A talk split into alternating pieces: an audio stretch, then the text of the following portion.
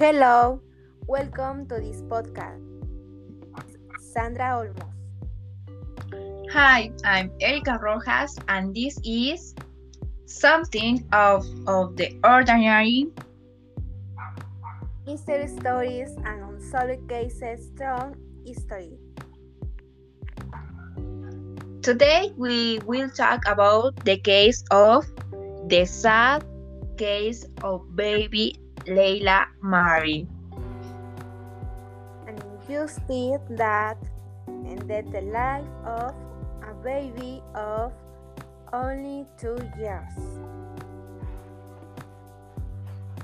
Leila Marie Daniel was born in Atlanta, Georgia, United States. She was only two years old when the case. Leila has an older sister who is four years old. Both girls were part of the foster care system, which is a temporary foster care system.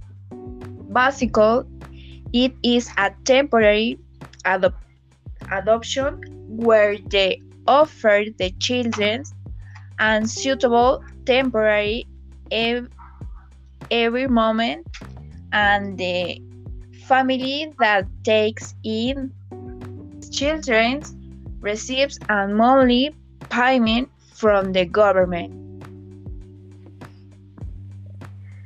Children who are in the system if they have biological parents or biological family. But in many cases, they cannot take care of these because they are in rehabilitation or in jail. The girl's mother, Tessa Daniel, lost custody of the girls because her partner beat only her. But for that reason, it was not a suitable family home for the girls. Besides that, she, Tessa, had addiction problems and she had to rehab to, so that she could give back to her daughters when she was completely sober. For this reason, uh, the high they gave temporary custody to a 27 year old woman named Jennifer Rosenbaum. Jennifer seemed to be the perfect candidate to give the girls a home. She was responsible, studied law, and worked in a government office. The girls moved in with Jennifer and her husband named Joseph. Everything seemed fine as the little ones looked happy and finally had a stable, stable environment. For they thought.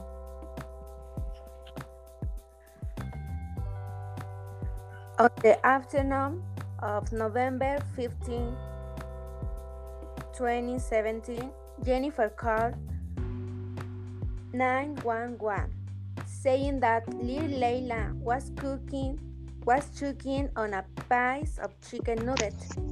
The call lasted 13 minutes, in which she said how the operator was helping her 911 was trying to give her instructions how not to help the girl.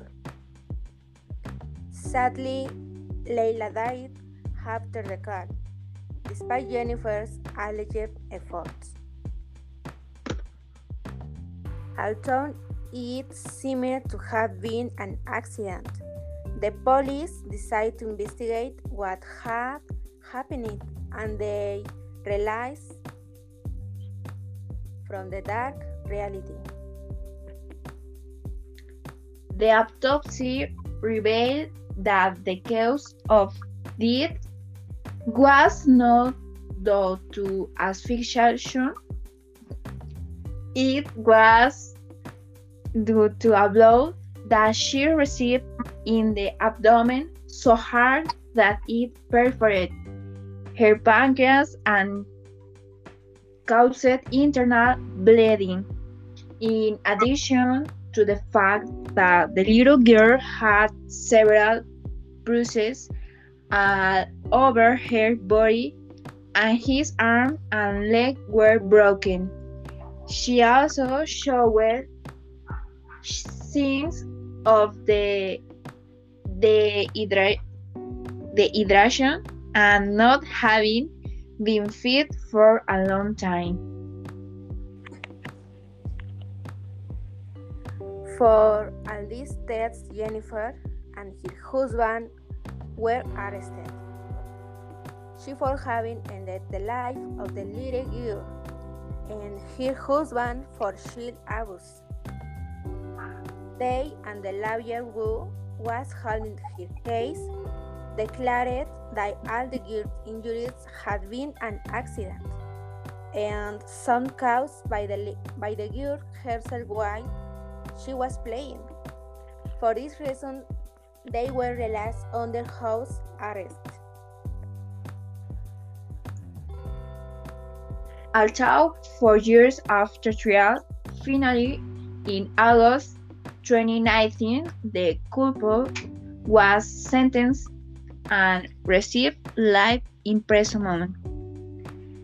Some time later, it was discovered that Tessa, the mother of the girls and Jennifer, were also under the foster care system when they were children and were in the same house sharing an adoptive family. When Tessa was taken away from temporary custody of her daughters, Jennifer working in court at that time. She found out what happened and took the opportunity to adopt these two girls in particular. It is believed that he abused the fourth them used for this reason because she had a personal problem with Tessa.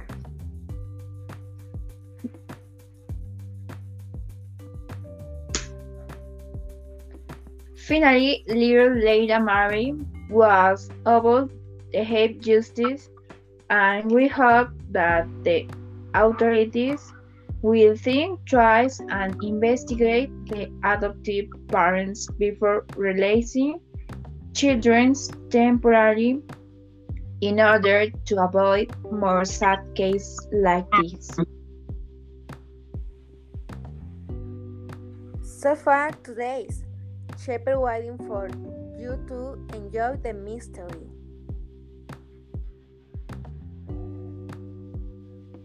Meanwhile, we will advance you a bit next chapter where we'll talk about the case of the murderous grinding. Wait for it very soon and see and see you later. Bye. See you later.